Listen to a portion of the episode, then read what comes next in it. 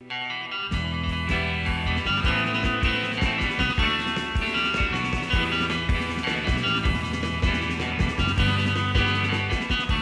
to Embargoed, a podcast featuring intelligent talk about sanctions, export controls, and all things international trade for trade nerds and normal human beings alike. I am one of your hosts, Brian Fleming. I'm here as always with my friend, colleague, and co-host, Mr. Tim O'Toole, on this wet and cold Friday morning here in Washington D.C. What is up, Tim? Lovely weather we're having, Brian. It is.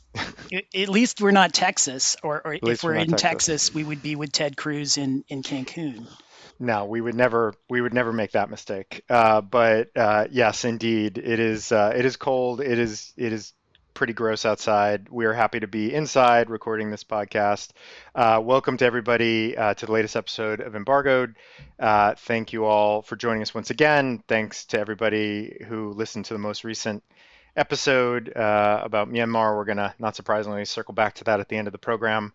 but today we have uh, a very special episode. We have some some guests with us today, which we will introduce in just a moment. Uh, but before we do that, just the normal uh, introductory notes. We are not here giving legal advice. We are not here uh, discussing any confidential information. Uh, any of the opinions that you hear today are mine and Tim and those of our guests. They are not uh, our respective law firms' opinions. Please blame us if you don't like what we're telling you. Uh, don't blame the people we work for. Uh, and uh, you can, as always, find us anywhere uh, Apple, Spotify, Google, Stitcher, Overcast, YouTube. Um, if you enjoy the pod, please subscribe. Please give us a rating, a five star rating, hopefully. Uh, and uh, as always, we're here every two weeks. And, and again, very excited to have uh, some guests with us today. And in particular, and, and I'll just jump right into the roadmap and, and then uh, we'll, we'll introduce our guests. Um, we have teased this for the last couple episodes, but obviously, Tim and I have spent a lot of time the last few months talking about all of the big changes coming uh, on the US side with the new election uh, and all of the policy the policy landscape shifting significantly. Uh, and so we uh, want to do a bit of a, over the next couple months, we want to sort of do a tour around the world to sort of see not only how things are, uh, what's going on in the US is affecting other parts of the world, but also to hear from others uh, about what is going on in their own home countries and regions and, and how uh, things are changing rapidly there as well. And to do that, we we want to start with um, one of our closest allies, who I think we didn't manage to completely alienate over the last four years. Maybe alienate. We, we still have a special relationship, Brian. We we still do. I'm told. Uh, thankfully, we haven't completely alienated uh, our friends over in the UK. So we're starting the UK, and we have two guests uh, that I'm going to introduce in just a moment, uh, and we're going to spend the bulk of our time focused on UK issues uh, finding out what uh, what is happening post Brexit. Uh, we obviously we know we have a number of listeners in the UK, but I think this is a great opportunity for those uh, who are listening in the U.S. and other parts of the world to to get a, some good insight into what's happening in, in the UK and what may be coming up uh, over the next uh, months and years uh, in a post-Brexit UK. And then we're going to, so that's going to be the bulk of our program. And then uh, we're going to wrap up with a with a lightning round where we're going to hit Myanmar again with the new uh, executive order being issued, Yemen, and then two favorites, WeChat and TikTok, uh, to check back in with them. And that that'll be a wrap for today. So, um, without further delay, uh, let me get right to it and introduce our guests. So we are very uh, grateful and happy to have, uh, I think we're fair to say, friends of the pod, friends of our law firm, friends of ours uh, who we've been lucky enough to collaborate with and work with over the last few years. Um, we have in based in London, uh, partner at Stephenson Harwood, Sue Millar is with us. And also uh, then representing a little further north, up based in Edinburgh, uh, Tom Stocker with Pinsent Masons is with us. And uh, so we welcome Sue and Tom to Embargoed. How are you both doing this Friday afternoon? Good. It's raining here too. Uh, extremely well, thank you. It's very sunny here in Scotland, as uh, as always. I've got my whiskey in the background. A little plug for Scottish whiskey. this is a great talk. So th- thank you for the invitation. And and um, and always go to Scotland for the weather. I mean, of the three places on the pod, Scotland is the sunny place. That this is once absolutely. in a lifetime. I think that's Indeed. great. up is up is down, black is white. Scotland is sunny. Uh, so there, there you go. Um, so I think we want to. Um, so we're going to have a bit of a, you know, kind of a round round table here. We have a number of topics we want to get to.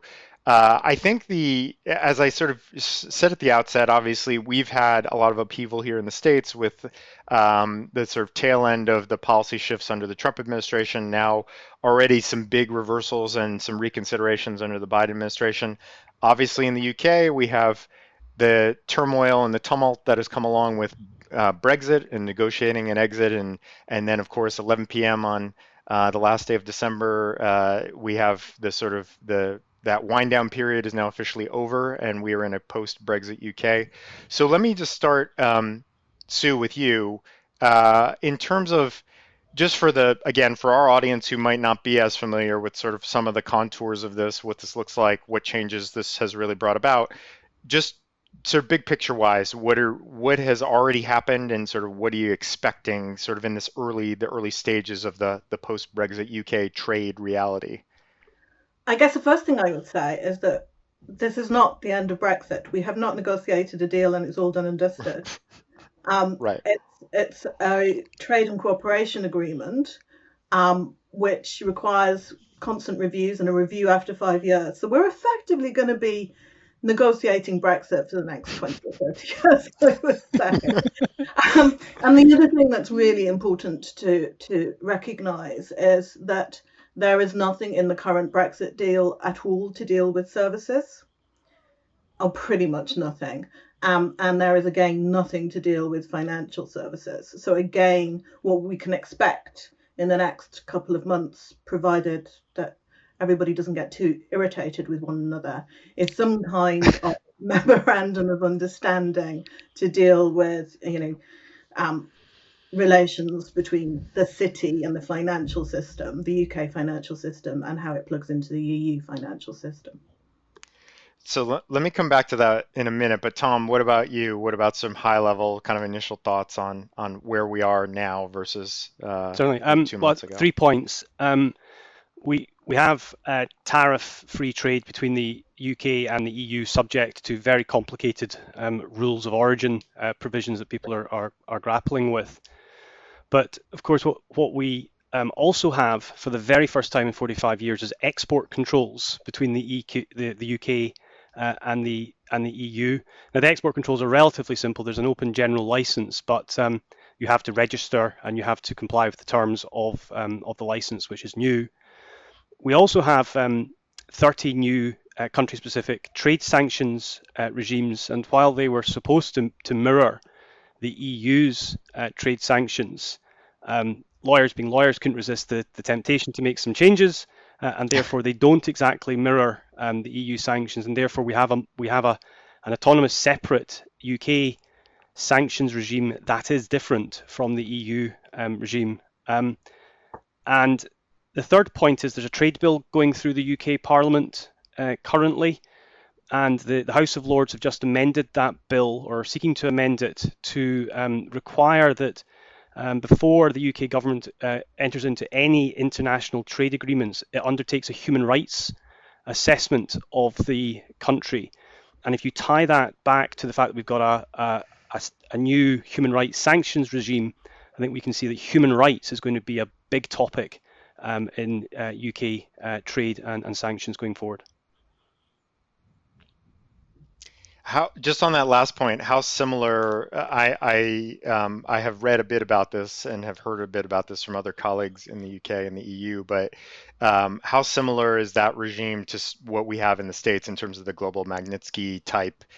You know, essentially, the U.S. has authority to go after OFAC has authority to go after human rights, you know, abusers anywhere around the world uh, and target them for for sanctions, uh, you know, for economic sanctions, for blocking sanctions. So how how does that, at least the proposal or the frameworks, are shaped so up? So there's already um, a, a, global human rights sanction regime uh, in place that was put in place at the end of uh, last year. I think there's about 70 individuals have been added to the to the sanctions list as a result. So you, it gives you the authority to impose asset freezes um, on uh, individuals and entities where a state has violated um, an individual's right to life, a right not to be tortured or to be free from slavery. And the two areas that they're primarily targeting at the moment um, are uh, uh, Russia in connection with Magnitsky um, and uh, and Saudi Arabia um, as well. So I think it's very similar, and I think that's an area we'll see quite a lot of um, um, targeted sanctions being imposed under. So, Sue, do you have any views on that? I think. No, I think it is very. I mean, I, I agree with you. I think it is very similar. Um, what is interesting is that the UK put out its Magnitsky style sanctions a little bit in advance of the EU. But if you, although they are very similar, if you compare the wording, um, the EU one is actually wider. Yeah, as a practical, uh, that was that was where I wanted to jump in. It, as a practical matter, I mean, it, now we have a different UK sanctions authority, some different human rights sanctions, and the authorities for human rights sanctions. But how different is it going to be post Brexit in terms of these sorts of sanctions compared to the way it was when when Britain was in eh, when the UK was in the EU? Well, that's a really good question because you know the UK was one of the big beasts of sanctions policy in in the EU um, and it's it's it's you know it is really going to be interesting to see what happens within the EU going forward. Um, and uh, it, it's the other thing that's really interesting is that the UK has reviewed the the um, designations that were made pursuant to the EU uh, sanctions regime, and has actually removed several entities, well, in excess of hundred entities and individuals from the sanctions lists on the basis that it's not satisfied that those individuals and entities meet the criteria. Yeah. I would. You could. So it looks like it's. Games oh, oh, go playing. ahead. Go ahead, Tom. It feels like a little bit games playing to me. I think what I find interesting is that we do have this um, autonomous regime now. In, in the main, the UK's foreign policy will align with the um, EU's foreign policy. We've you know been very close to them for 45 years and informing that. But we do have areas of the world where we have particular uh, and separate interests. So, for example, Hong Kong, Britain has a unique position when it comes to, to Hong Kong because of the history. Um, Russia as well, if there was any further instances of um, uh, British citizens being being targeted on on, uh, in, on British soil, then you could see that a, a separate um, sanctions, asset freeze provisions could be put in place. I was going to circle back to one thing that uh, I think is Sue alluded to right at the outset, and I think is coming back around here in terms of the new regime, which is the idea that this idea that services and financial services in particular remain kind of a undefined, not not sort of well understood sort of how that's going to play or work into the new sanctions regime. I wonder what either of you would think in terms of um, the prospect that the UK sanctions regime and sanctions enforcers and regulators could potentially leverage London's position in the in the global financial system and in particular in the sort of European financial system uh, in the way that OFAC leverages New York and the, the U.S. banking system. You know, any connection. Obviously, the OFAC approach has developed over the years that any connection to a U.S. bank to New York to a correspondent account sitting at a you know anywhere in the U.S it's fair game for U.S. jurisdiction to apply and and potentially for violations to be found. I wonder if if you think that there's any appetite for for something that aggressive or, or that um, could we could be seeing with respect to London. That the right to take a long arm jurisdiction has been um, reserved, I think, in the um, the regulations dealing with civil enforcement of sanctions abuses. Um, however, I think we have to recognise the politics here. The UK is now sitting between the US and the EU. Um, its position its position is somewhat uncertain, notwithstanding that we're happily describing ourselves as global Britain. And I have to question what political appetite there's going to be to really rock the boat and really try and be the you know the big enforcer alongside the US. I agree with that. And the other point is that uh, at the moment, under the existing sanctions, uh, the UK can take territorial jurisdiction if um, part of a sanctions breach goes through the city of, of London. or, or through a UK bank. So we don't actually need any further extension of the law. It's just having the appetite to be as aggressive in the enforcement as we perceive the US authorities to be. Right, and that's the more that tends to be the more interesting question, right? Is if it's there and it's kind of discretionary or a policy judgment, is there the will or the appetite to do that? It, and it sounds like it sounds like right now there might not be because because the UK is actually still trying to work a number of things out with the EU. Uh, on that point, it's kind of the flip side to the question how much appetite do you think there's going to be in the UK and the EU for continued cooperation on these issues? Because I know that the, the UK's intelligence function was actually very important to the EU's sanctions function, and, and now you know that there's a, there's separation. I'm wondering if there's going to be that sort of cooperation on on sanctions issues that there was before Brexit. My personal take is that they will continue to be very closely aligned. It's in the interest of the UK and it's in, in the interest of the EU um, to adopt similarly aligned positions. And I think that that you know that applies equally in relation to um, you know the, the, the, concerns that are shared about the uh, long arm jurisdiction, the extraterritorial jurisdiction of the US. Um, you know, it's a difficult, as I keep saying, the UK is now in a difficult position. Um, but I think the it will continue to align to the extent possible. Yeah, I agree with that, and you can you can see that already with um, the response in respect of um, Navalny and um, the issues around Nord Stream two, because France and Germany have come out with opposing um, views on, on what should be should be done. Britain is staying completely neutral, and it's talking about working with its international partners. So I don't think, with some exceptions, I think Britain in the main will seek to work closely with the EU and also with the US and to try and find a common uh, position. And, and the, the key area around that will be Iran. Yeah, well, actually, there was some news this morning about Iran. I think. I think you know, there's a conference, I guess, a security conference going on in Munich, at least virtually, and the U.S. has announced that they want to restart the Iran talks. I think there was that was um, the leadership on that might have come out of, of Britain and, and, France and Germany. And so I'm wondering, kind of on Iran, um, where do you see that headed at this point in terms of, um, you know, leadership from the UK in terms of negotiations, in terms of what what's next? Again, the UK has very recently aligned itself again with the uh, with France and Germany with regard to calling on Iran to comply with all of its obligations under the, the JCPOA 1.0.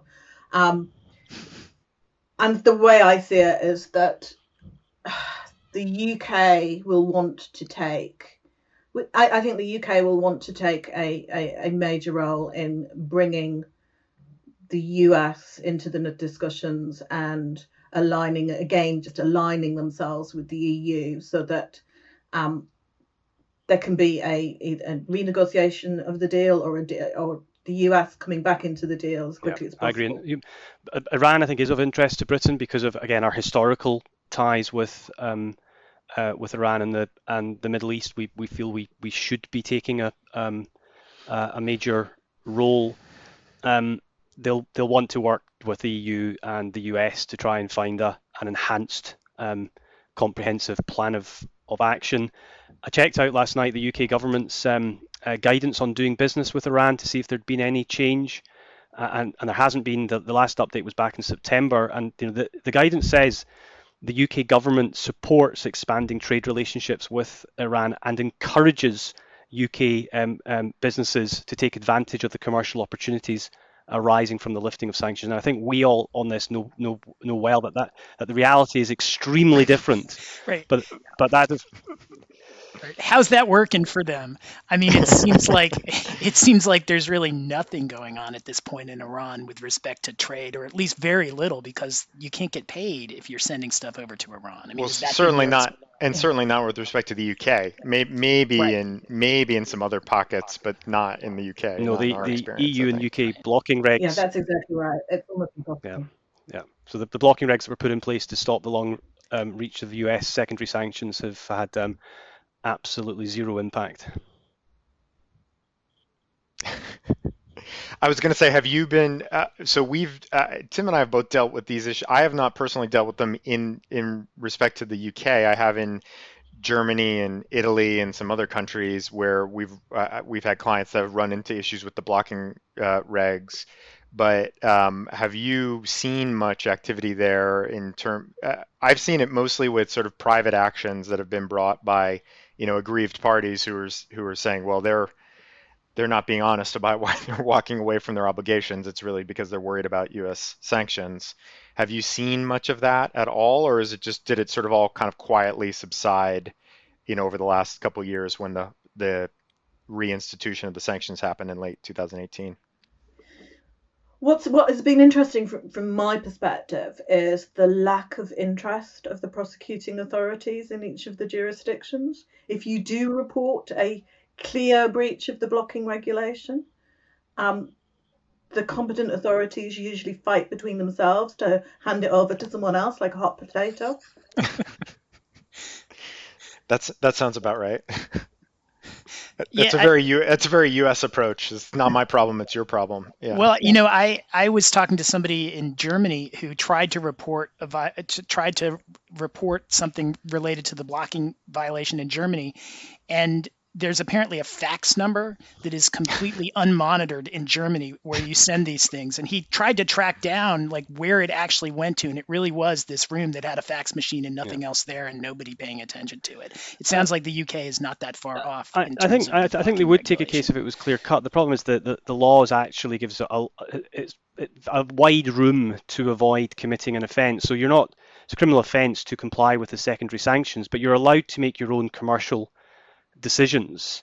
You're allowed to avoid doing business with um, Iran because to do so you'd have to be paid through a third party um, banking route, which gives rise to money laundering risk. So you can justify these decisions. Most of the most of the activity I've seen in this area concerns the approach the banks are taking. And is it appropriate for a bank to still have a clause, a sanctions clause that says you won't do business with um, Iran? And, and how do you how do you navigate or how do you align those sorts of provisions with the with the blocking um, regulations? And, and that's where a lot of the, the, the, the kind of contractual legal work has has arisen. But to answer your question, Tim, most up until 2018, Britain, France, Italian, German companies saw Iran as a huge opportunity. They were rushing into the market. They then started seeing the practical difficulties of getting paid. But as soon as the secondary sanctions were brought in place, it, it was it was far too difficult and too scary for, for most companies, and they withdrew. And that aligns, I think, perfectly with what we have seen advising on the U.S. side. Is it's just a it's a mirror image of that. It's it's our our non-U.S. clients who have dealt with this or who did, um, you know, reinvigorate their ties to Iran over the 2016 to 2018 period. I think have Yeah. dealt with a lot of headache trying to disentangle. but they've still got the ties, last and people are years. keeping their relationships warm. Perfectly lawful to do so. There's huge um, uh, investment opportunities um, in Iran, and if the if the diplomats can um, get the, the, the joint plan of action um, back on the table, uh, and perhaps a perhaps a better agreement uh, in place, then I think there would be a um, significant reinvestment in uh, in Iran, um, which um, you know would be the would the benefit of, of British and international companies. Appreciate that the US companies would still be excluded from the market unless Mr. Biden is able to pull off the deal of the century.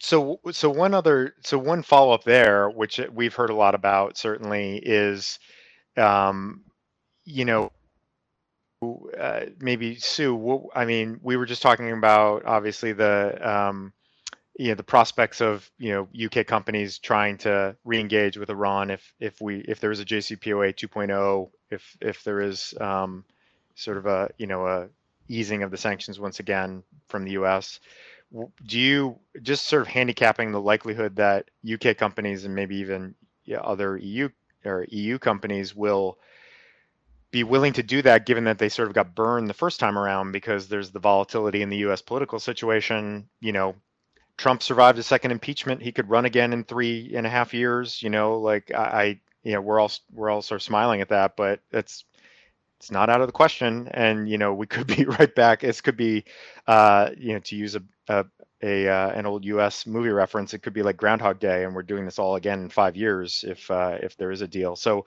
what do you think the tolerance is there for UK companies given given that this first go round didn't didn't go so well in terms of the the mess that was created by the US withdrawal? I think there's still continuing interest. I mean, it, there has to be. There are 80 million people, um, you know, with pent up, you know, the sophisticated consumer society. So there is interest, but I think people will be cautious. Um, and what we saw first time round was that the EU went in with both feet, really went, got going. I mean, you know, the, the Germans in particular were very sophisticated, were sending trade delegations across all the time. Um, and you would just bump into them when you were when you were in Tehran.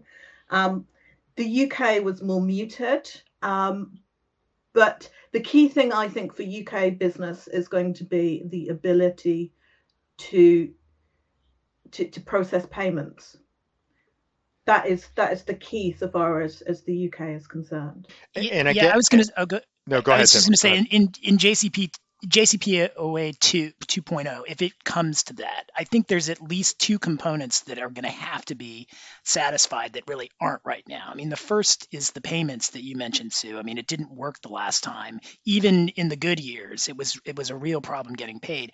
The second and, and I think this is what Iran is already talking about in response to the Biden overture is there's got to be a mechanism so that, that nobody can withdraw unilaterally um, at, once they're once everyone's in compliance. Like there, there was a mechanism to you know to to um, snap back, but that assumed non-compliance. But there was nothing in the agreement that said as long as it's going well, uh, nobody can leave, and and I think that was because nobody imagined that that was going to be the result. But now that we've seen it, I think that's really got the the issue that's got to be addressed first. I can verify the fact that given that I was still in government when JCPOA was getting finalized and then implemented on the you know across the board here, the snapback provisions were entirely designed to uh, prevent the Iranians from sort of falling short of their obligations, and there was never a thought that the E that the U.S. or one of the other sort of parties to the deal were going to just sort of turn around and walk away, disavow it. So I agree that would be I think is is probably a safeguard that's going to have to be built in if there's a a, a new version. Yeah, that's exactly the point. It all went one way, didn't it? Yes, exactly, exactly. Um, well, well, let's um, so let's maybe pivot for a second to another uh, favorite topic of ours that we talk about on the podcast a lot, um, which uh, you know Tom alluded to Hong Kong and the sort of special relationship that the UK has with Hong Kong due to the historical ties. Uh, you know, we we have spent a lot of time over the last year talking about the situation in Hong Kong, talking about the situation in China more broadly, the national security law, obviously that got passed in Hong Kong, the um, anti-democratic uh, sort of trends that we see there, the human rights um, issues that are coming to light every day, uh, not just in Hong Kong but in other parts of China. You know, this has been, I think, and will continue to be, even though Iran, I think, in terms of the shared interest and and ways in which the U.S. and the U.K. I think clearly will need to probably work together going forward. You know, China is one where the U.S. obviously kind of went it alone over the last few years and sort of decided to you know fight China for what it was worth, kind of on its own. What do you see again in, in sort of a po- we'll just continue to call it post Brexit, even though I take your point that we're going to be negotiating Brexit for years to come. Uh, in a post Brexit UK, just in terms of again sanctions authorities, trade, you know, export controls, which has become a huge issue, obviously, between the U.S. and China. Tom, you you touched on that initially in terms of some export controls changes what do what do you foresee in terms of UK and China? If there will be any changes, if there will be any, perhaps more, um, not to say this in a disparaging way, but perhaps more backbone or more sort of aggressiveness of the UK toward China in the in the coming years. Now that they're eh, you're able to sort of chart your own path a little bit more. I think the, the UK is very concerned about uh, what has happened in relation to Xinjiang. Uh, they're very concerned about the security situation in Hong Kong. You've seen, I think, a few signals around that, including, you know, the the UK's willingness to um, to to grant visas for that will is a path to up to three million Hong Kong Hong Kongers becoming British citizens, which in itself was somewhat ironic, given that you know some would say that Brexit was formed on immigration grounds. Um, do I, I, the real question the real question that I really don't I don't think I have an answer to is how brave the UK is going to be in its policy vis-a-vis uh, China. You know, I think it was probably envisaging um, up until relatively recently that you know part of its global Britain strategy would be developing a better relationship with China. Um, is it going to poke the bear though? I don't think so. Yeah. Uh, I don't think they will either. Um, and actually, I think they'll try and build a positive, constructive relationship and try and encourage um, China to have more discussions with them, um, mainly because they want to uh, maintain a positive relationship um, to try and um, safeguard Hong Kong's um, position. And the steps they've taken to date have been really very limited. So they they, they extended a partial arms embargo applied to China to Hong Kong and back in back in November, there was some talk of um, China-specific designations under the human rights sanctions. Uh, that didn't materialize, and interestingly, in December, the UK placed 10 people on the list, so people from Gambia, Pakistan, Russia, Venezuela, and no Chinese individuals were uh, placed on the list. And I think that really tells you everything you, you need to know that I think Britain will, will very much engage in soft diplomacy in this area rather than taking any um, aggressive steps. And, and Tom, one one subset of that is Huawei, right? I mean, Huawei has been a big issue in the United States. It actually has already come up in, in the confirmation hearing for the the nominee for Secretary of Commerce. It's become a big issue there, even though her comments, at least as I read them, were very minimal. It turned into an issue how do you think that will play the, the Huawei issue will play in the UK? Because as I understand it, there's been some pressure from the US to have Huawei um, kind of kicked out of the UK with respect to the 5G conversation. Is is that likely to get some traction now that after Brexit? Um, the, the the UK definitely has, has flip flopped on Huawei. It was actually until relatively recently, it was still um, envisaging that they would have a major a major role in in 5G. Uh, as I understand, they still have some role in 5G. It's just the the more sensitive areas they are um, being excluded from. But Huawei is a very big company in the in the UK. Um, very um, significant um, trading relationships um, with them and other uh, uh, Chinese telecoms and tech companies, um, and I, I certainly don't see us mirroring mirroring what um, the US have done um, uh, uh, against Huawei or, or any of the other telecoms or tech companies. Sue, I don't know if just you've got a, a different view on that.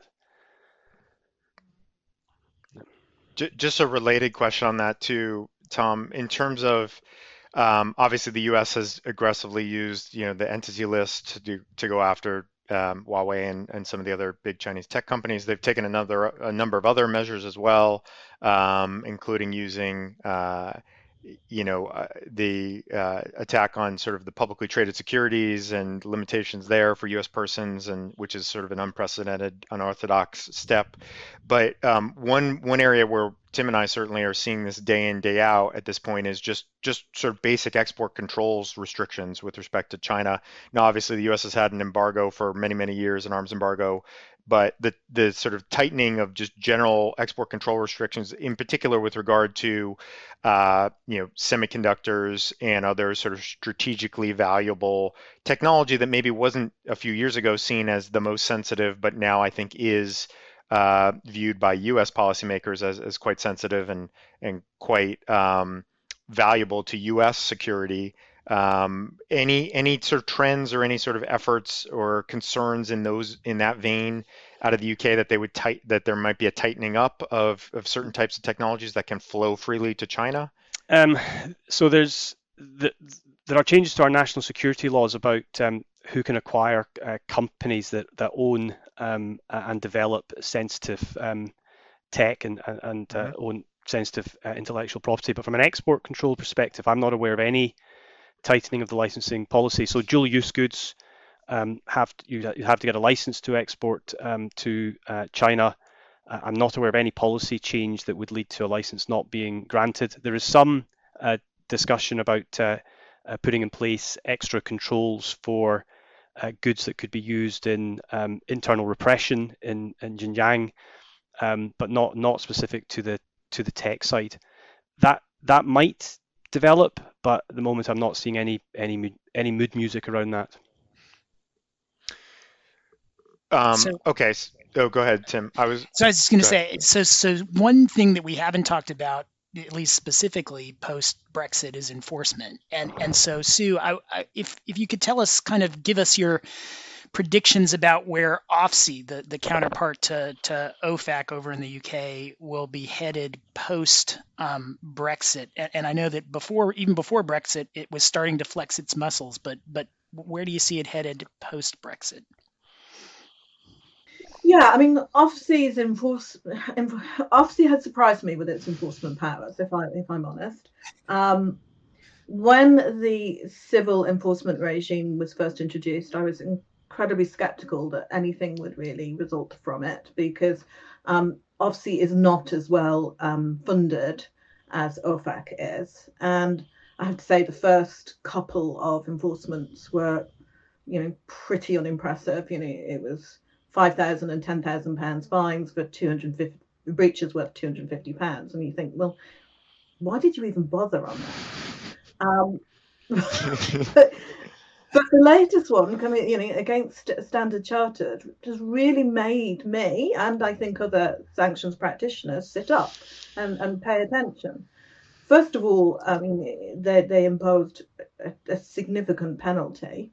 Um, but also because um, you can see the ministerial review at work and it's working. You know, again, I was very skeptical about ministerial review. You know, was it really likely that the minister would review the would review OFSI's decision and take a decision against its his his or her own ministry? And the answer is they do. They are independent, and that's been a big surprise.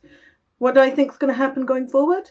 I think obviously probably has the bit between its teeth and is you know feeling quite confident now. Yeah, I mean that that enforcement action, at least from even looking at it from a U.S. perspective, was was relatively surprising. I mean, you had a voluntary disclosure, you had a, an exception to the Russian sanctions that that Standard Chartered was trying to apply, and apparently applied right more often than not, even in connection with with the potential transactions that were at issue and got it wrong after it turned itself in and still got fined 20 million pounds. I mean, that that actually seems high from a US perspective. I think if you had that sort of inadvertent um, you know, good faith mistake that was voluntarily disclosed, I, I, there really aren't a lot of big enforcement actions that that have those characteristics in the United States. So it seemed pretty high to me.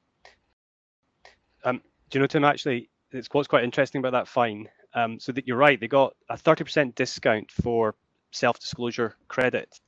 But the fine was based on the value of the transactions in, in breach of the Russian sanctions. They could only take into account the um, the, contra- the contraventions since the civil penalty regime that, that Sue mentioned had, had come into force, which was in April 2017. So all of the earlier transactions that were also in breach of the, the Russian sanctions were not taken into account for calculating the penalty. And had they been taken into account, the fine would have been closer to 60 million pounds. So it does show, I think, that there is, as, as Sue says, you know, that, that this civil penalty regime that's been put in place has real teeth, and the banks so understand I, that. Yeah, I was going to say, I think when we, so we devoted an entire segment on the podcast to this last year when it, when it was announced, because I think we were we sat up and took notice right away and we're like wow this is quite aggressive this is you know sort of has some of the hallmarks of an, o, an ofac style uh, enforcement action and resolution with a big bank. Um, but to, to bring it back to the banks again because we've now talked about this a few different times um, i mean have you have either of you seen as a result of this action perhaps any any change in behavior among financial institutions either your clients or the folks that your clients are interacting with in terms of perhaps a more cautious approach? Or you know obviously we know traditionally the, the big banks the big global banks have feared ofac kind of first and foremost and then it's sort of everybody else is a distant you know second or third but do you think now this has has you know yielded or will yield sort of a change in the compliance calculus and the in the enforcement risk calculus I suppose my answer to that is that the UK financial institutions' natural reaction was to say no in any event. That hasn't changed. It's only got a stronger, um, a stronger know, impetus. I will say no. Um, so I've certainly seen banks issuing. So Sue deals more with banks in the financial service sector. I'm more on the trade sanctions side, so I deal with companies that are uh, that are having to interact with banks and get finance from them. I've seen that my clients are, are uh, receiving lots of questionnaires from their banks asking them to disclose whether they're operating in particular countries, who their um, who their customers are, and they're having to give more sanctions undertakings. Whether that's driven by the by the US or the UK or both, it's probably both. I think is the reality of it. What I think is interesting about OFSI is they have this dual approach. So they're they've they've hammered um, Standard Charter. They've got their case that sends out the big warning message. On the other side, they're they're they're going for a strategy of engagement and encouragement with um, uh, other sectors that aren't as sophisticated as the banking sector and, and aren't as familiar with sanctions regimes.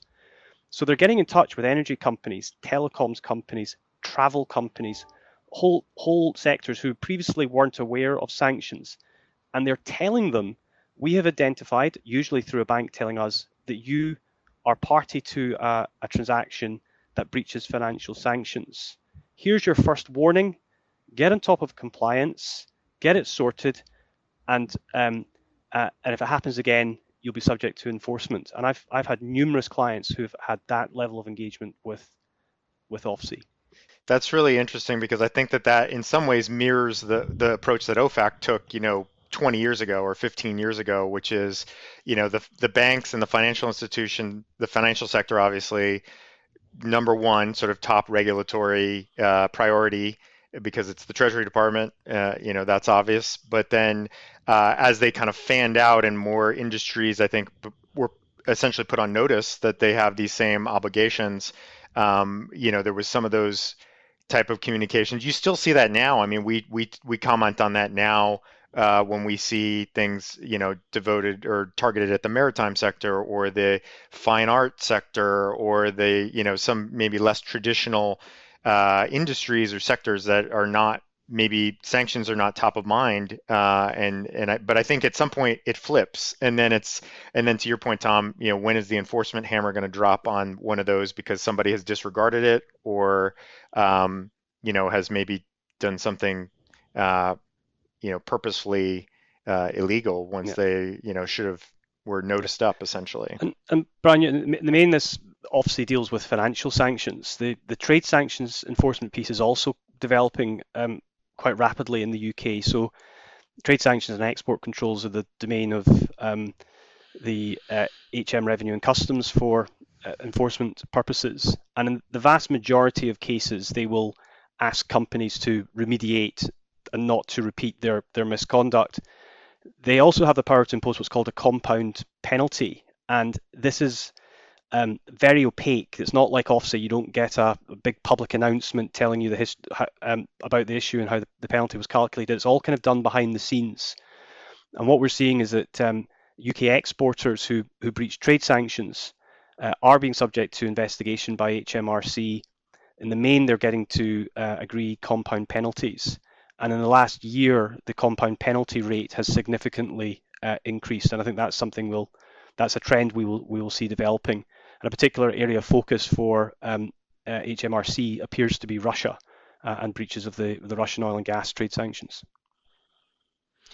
That's actually a great pivot because we didn't we've touched upon and danced around Russia a little bit, but we haven't really talked about Russia uh, squarely. So I think maybe we can we can move to that because I think we expect certainly on the U.S. side after a relatively early in the early in the Trump administration with the passage of CAATSA and some of the new sanctions that went into place uh, targeting Nord Stream 2 and the Russian military and intelligence sectors and oil and gas, obviously. Uh, there was sort of a very dormant period due to the sort of political realities in the U.S. Um, but now I think there's going to be a reinvigoration on the U.S. side with uh, election interference, Navalny, um, you know, uh, other other activities that the U.S. is deeply concerned about and is likely to act upon. So, what would you say in terms of the next phase of UK uh, enforcement on the Russia sanctions front? Sue, what would you think is any anything new that is kind of in the on the horizon here with the in the post Brexit UK sanctions era? I think the, the the main focus is going to be on human rights. I, I think it's all going to come back to human rights. I mean, it fits with you know you know the fact that ESG is is the subject du jour anyway. Um, but I cannot see the see the UK wanting to get into any big argument either with with Germany or indeed with the with Russia in relation to Nord Stream 2. It's not going to want to go there. Um, you know, the reality is that um, there are vast swathes of Eastern Europe that depend upon Russia for um, their energy requirements.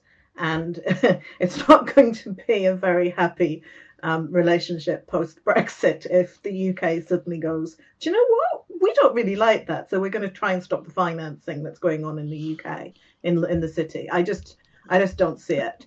Um, that's not to say that the the UK will not want to send messages, and it will send messages, but I think it will be primarily human rights based. Um, you know, trying to express concern around um, you know the, the, the repression on free speech. Um, if something were to happen again in the UK, uh, you know, in terms of you know another another poisoning, poisoning yeah, people, yeah. then you know right. query whether we would go a little bit further. But you know, even even if when you look at the history of that, we stamped our feet a lot and, and shouted, but didn't actually do very much.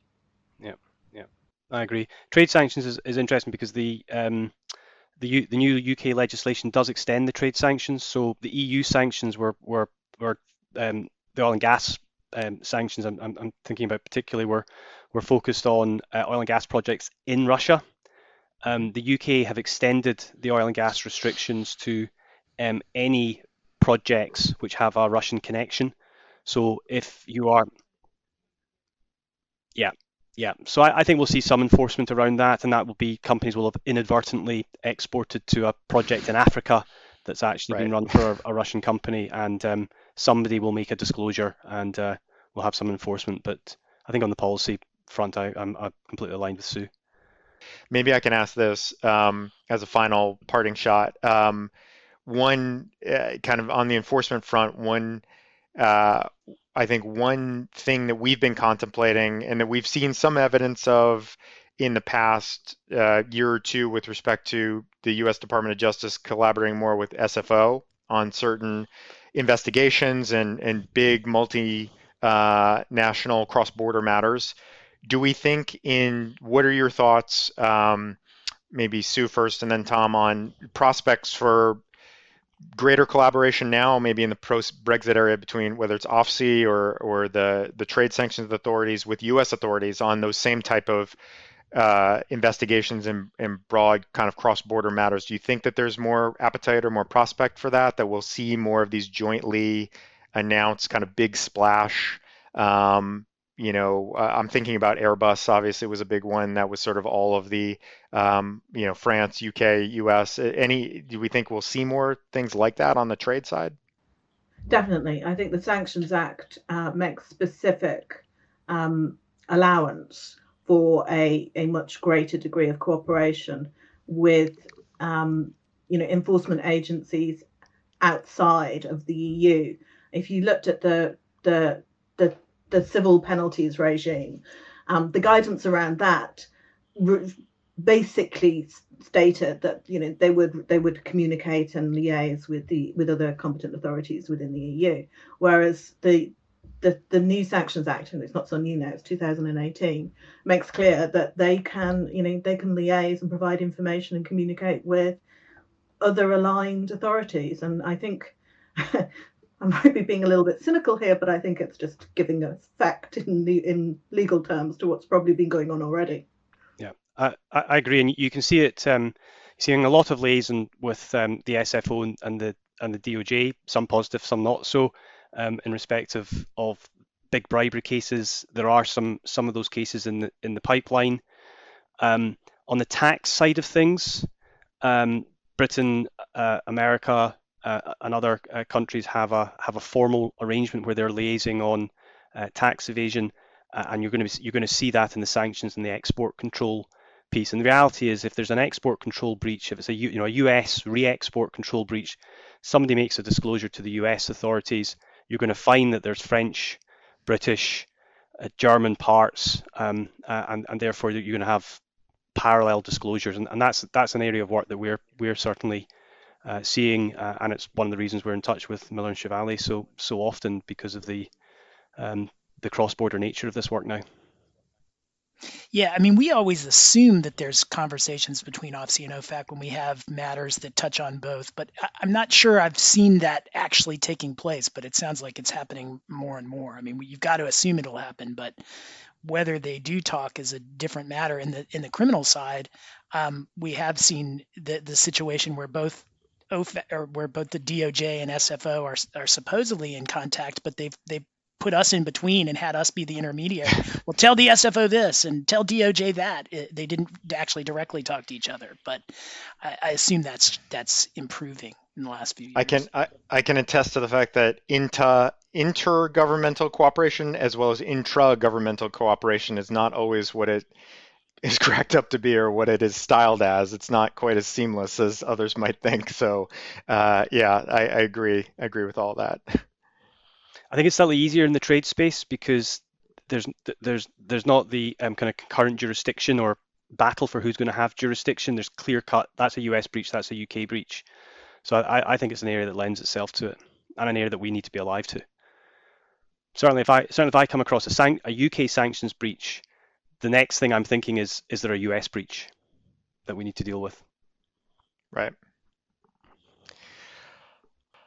All right. So with that, I think I think we are. Um, I think that's basically everything we wanted to cover uh, today. So I guess any I will I'll pass to Sue and Tom for any final thoughts, but I think we're we're just about ready to conclude here. So Sue, any any final any final thoughts? Any prognostications? Perhaps we Tim and I like to wildly speculate about what is coming in the future eh, on the US side. So we invite you to do the same and with no repercussions because again, you're not giving legal advice, you're just these are your own personal thoughts. So any anything you want to you want to offer up about what we talked about today or anything else? Um, I'm going to say that I think there is going to be a JCPOA 2.0 in around 12 to 15 months we look forward to having you back on the podcast when that is when that is ready. So that, if not before then, but certainly then to to to celebrate your prognostication. Um, Absolutely, and no and no no consequences if you're wrong. That's the beauty of this thing. so, I, I'm going to say that Britain's going to push extremely hard for a U.S. trade deal. Um, um, and if you can take chlorinated chicken out of the out of the equation and um, make your tariffs on on Scotch whiskey a, a bit cheaper, then I think I think I think we're done.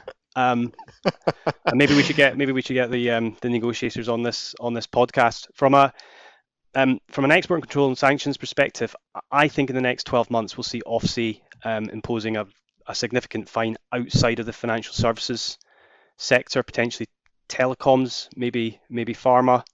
Um, and what's happening outside of the financial services sector is the area that interests me because I, I, see a lot of these companies now taking sanctions uh, extremely seriously, uh, partly because of the, the, the, attitude of the banks, but also because they're recognizing the enforcement risk that is um, is present. All right, that's great. Those are some those are some perfectly um, that's that's a perfectly well tuned prognostications. That's just like the way we like to do it here on Embargoed. So, um, well, well, Sue, Tom, thank you so much for joining us. This we really appreciated this. Really this has been fun. Really fun, this educational, fun. Uh, so thank you both, and uh, and we will let you go now. So enjoy enjoy your weekend. So that was great. Thank you to our friends Sue Millar and Tom Stocker for joining us today uh, to talk all things UK sanctions, export controls, trade in in the post-Brexit UK world. That was uh, that was fun, and I think is going to encourage us to have more interesting guests uh, and friends from around the world join us in the future. Yeah, I mean, two quick thoughts because it was really fun listening to them. One is I, I think that the progression of OFSI actually seems to mirror quite a bit, you know, quite a few years later, but the progression of OFAC, where OFAC, you know, around the 2000s, their big their big function seemed to be finding people who bought Cuban cigars, you know, $500, $1,000 fines. And then obviously they progress to the banks and now they progress beyond the banks. It seems like OFSI is making that same uh, transition, probably a lot faster than, than OFAC has, but they've got a roadmap to follow. The, the other thing is just Nord Stream 2. It's so hard to wrap your mind around what a political football that is. I mean, we keep imposing more and more sanctions against Nord Stream 2 in the states like it's some consensus issue that, that is easy to resolve, but uh, clearly the EU and the UK really do feel otherwise. Yeah, and I think on that latter point, and we've said this, I think, pretty recently when we talked about the new uh, sanctions that were imposed. It, you know, it may be just too little, too late, and also with for the U.S. from the U.S. perspective, and also without the will and the strength of the UK and the EU to get behind the US position, it just doesn't seem like there's going to be enough of an obstacle erected there to sort of you know ultimately deter or or derail the project. It it just seems like it's a matter of um, when, not if, it will be completed. But we shall see. Uh, okay, and with that, we so again, thanks to Sue and Tom, uh, and now uh, that we've completed sort of the main portion of the episode for today, we will pause for our favorite sound effect, and we'll get into the lightning round. So we're going to hit three topics. We're going to do these very quickly. Um, the, a couple of these in particular, the first one we will most certainly come back to in the not too distant future. Uh, and so, topic number one in the lightning round is the Burma executive order. Uh, so, obviously, on the last episode, we spent a lot of time talking about and speculating what was going to happen with respect to Myanmar and the military coup there. What was the U.S. reaction going to be? What was the approach going to be? I think um, my so for those who haven't seen, obviously there was a, an executive order that was issued uh, on February 11, so just over a week ago, uh, that is pretty, I would say, traditional in terms of a, a, sort of your your typical standing up of a of a new. It's sort of a new, although it's a you know essentially a re re re-standing up of, of, an old program, a new program uh, in terms of imposing uh, blocking sanctions or the ability to impose, impose blocking sanctions. Um, that is in uh, it could be deployed quite broadly. Obviously, there is there is the provision that allow it targets the defense sector, but also any other sector of the Myanmar economy. So that's very similar to the approach we've seen in Venezuela and some other programs that sort of allows the US and allows OFAC to sort of broadly target other swaths of the economy. But in its initial deployment and the initial um, designations that we saw, it's really just targeted at the military leadership and at three companies that are in the gems and jewelry industry that are purported to be sort of sources of income uh, and revenue for the military. So uh, I think it's it's in line, I think, with what we were discussing, what we were expecting.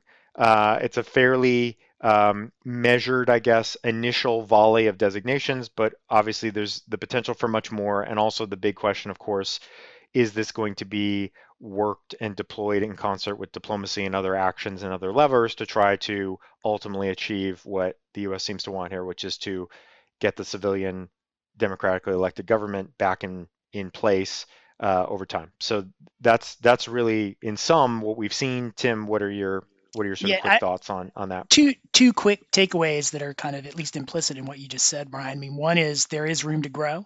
So it did start small. It started targeted. It's really at the coup leaders. Um, and, and then I guess my second point was who knew that the coup leaders were into the bling? I mean, like they, they precious precious gems is is where they start with with trying to really put the squeeze to the leaders of the the Myanmar military. I, I had no idea, but I guess OFAC knows better. So one thing I'll say on that front is we did we did discuss the last time on the last episode that there are a couple of well-known conglomerates that are controlled by the military that are large sources of revenue.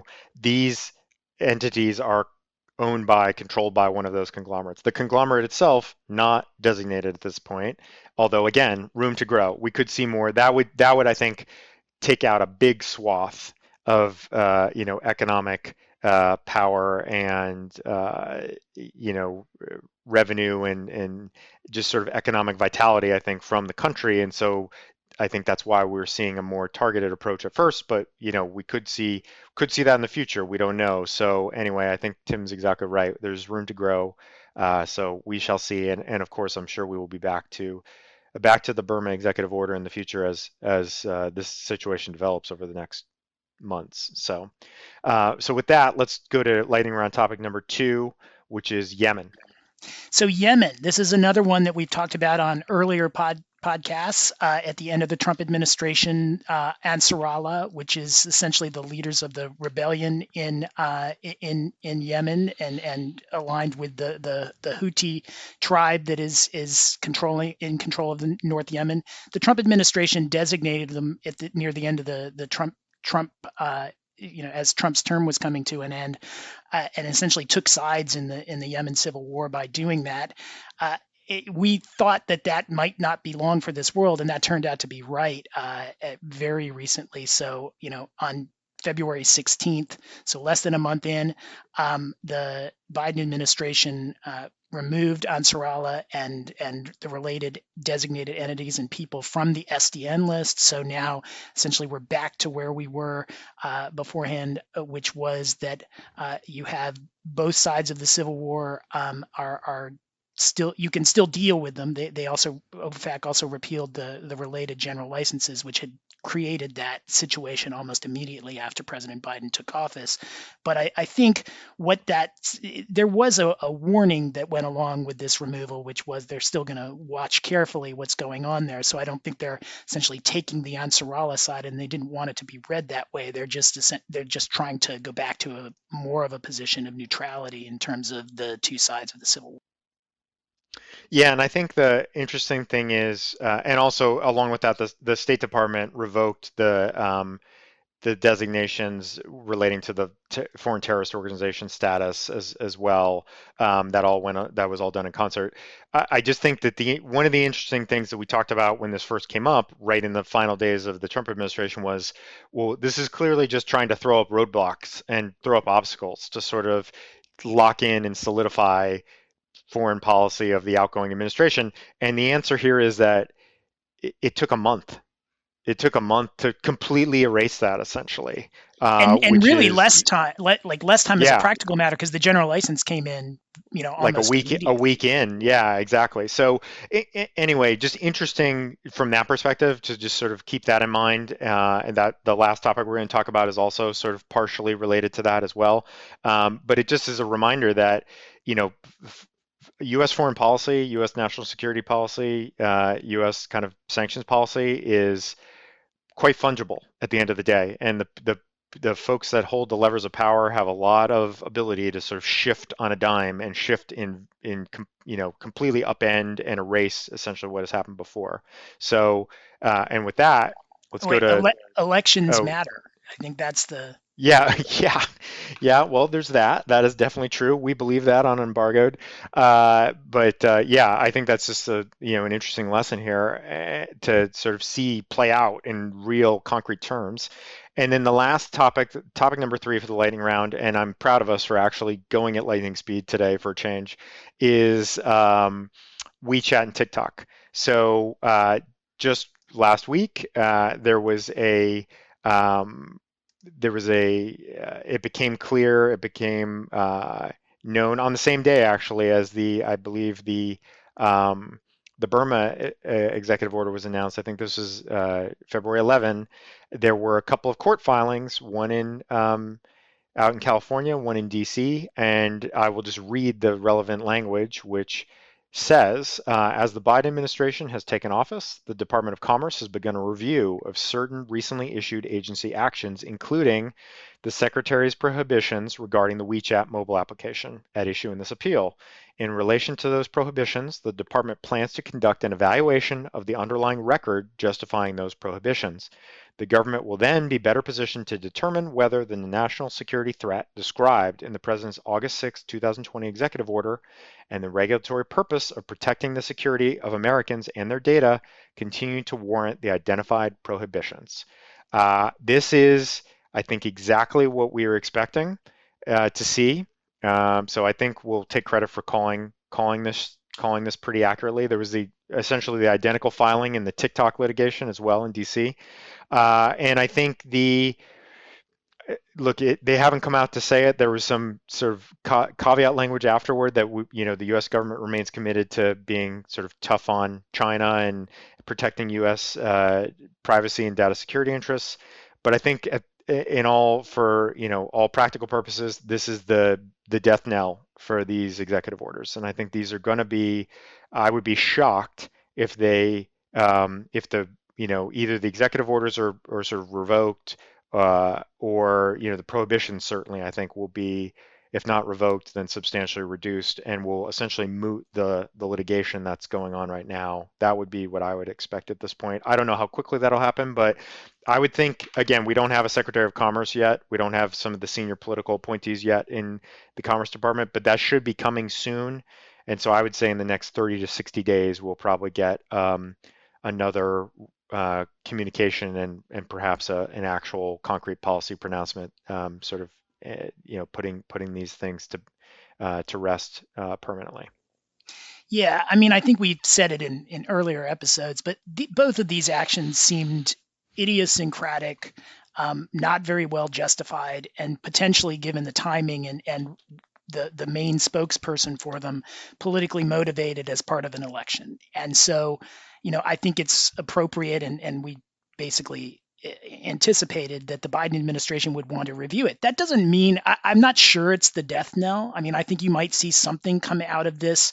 Um, in, to the extent there really were justifications there that haven't been publicly revealed perhaps there will be some action that comes out of it. I think whatever action happens will be very different. So I, in in that sense, it's a death knell. I don't think we're going to see these weird sorts of designations coming out of the Commerce Department that prohibit you know app transactions in the way that that happened before. But I th- th- there might be this might not be the end for for WeChat and TikTok of any you know action by the U.S. government uh, related to whatever was driving those earlier ones. We'll, we'll, wait and see.